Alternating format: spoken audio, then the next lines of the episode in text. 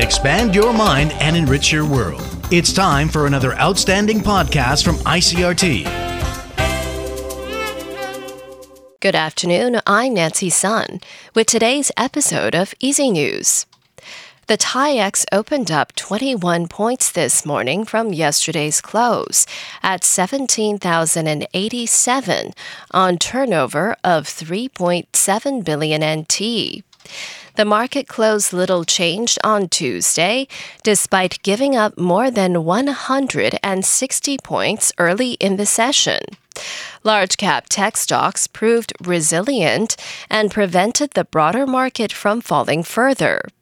And analysts say investors' sentiment was tempered throughout the session by uncertainty over the U.S. Federal Reserve's monetary policy ahead of its policy-making meeting.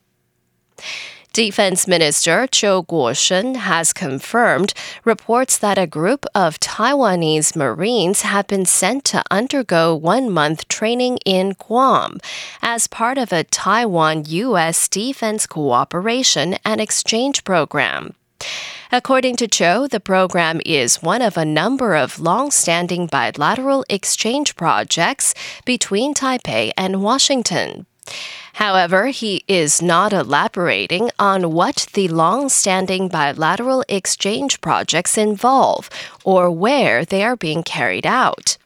The announcement comes after Apple Daily reported that the Marine Corps recently sent a platoon for a month long amphibious landing training at a U.S. military base in Guam to enhance their combat capabilities.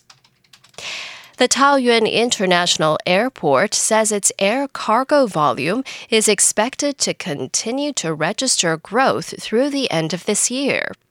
According to the airport operator, although passenger volume has seen marked declines this year, cargo volume totaled 2.07 million tons as of September, and that's a 25.3% increase from the same eight month period of last year.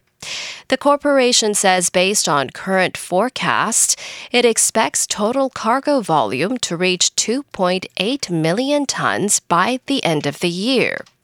And it says cargo growth comes on the back of increased exports of high end tech products and strong demand for consumer goods.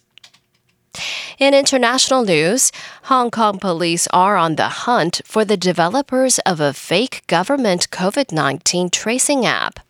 The public are required to use the official mobile app to record their daily movements as part of efforts to monitor the spread of the virus. But critics say it's unnecessary and infringes on personal privacy. Richard Kimber reports from Hong Kong.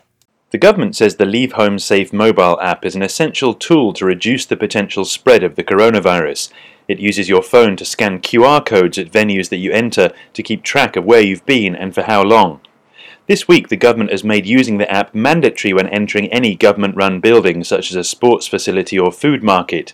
Many people are using the app every day, but it's also sparked public privacy concerns about how the data is being used. That's led to a fake version of the app being circulated that mimics the functionality of the government platform without sharing the data properly. Police have arrested five people suspected of using that fake version and are threatening to prosecute the app's developers.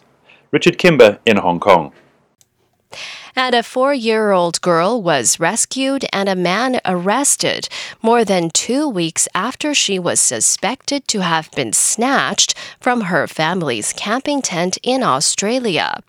Police found Cleo Smith in a house in the same coastal town where her family lives, and she was reunited with her mother and stepfather soon after. Cleo disappeared with her sleeping bag on the second day of a family trip at a campground north of their home. Police suspected she had been abducted because a zipper on a tent flap had been raised to a height that she could not have reached. Forensic scientists also had examined the exterior of her family's home for evidence that someone had stalked Cleo. It's unclear whether a 1 million Australian dollar reward offered 5 days after her disappearance led police to her. And that was the ICRT news. Check in again tomorrow for our simplified version of the news, uploaded every day in the afternoon. Enjoy the rest of your day. I'm Nancy Sun. Hey there. I hope you've enjoyed today's episode. If you'd like to hear more from ICRT, you can check out our other podcasts. We've got Taiwan Talk, where we chat with a new guest every Monday, Taiwan This Week, a roundup of the news in Taiwan every Friday, and English in the News for useful English expressions explained in Chinese. For some lighter news in both English and Chinese, check out News Bites and News for Kids. And if you enjoy them, tell a friend. Thanks for listening.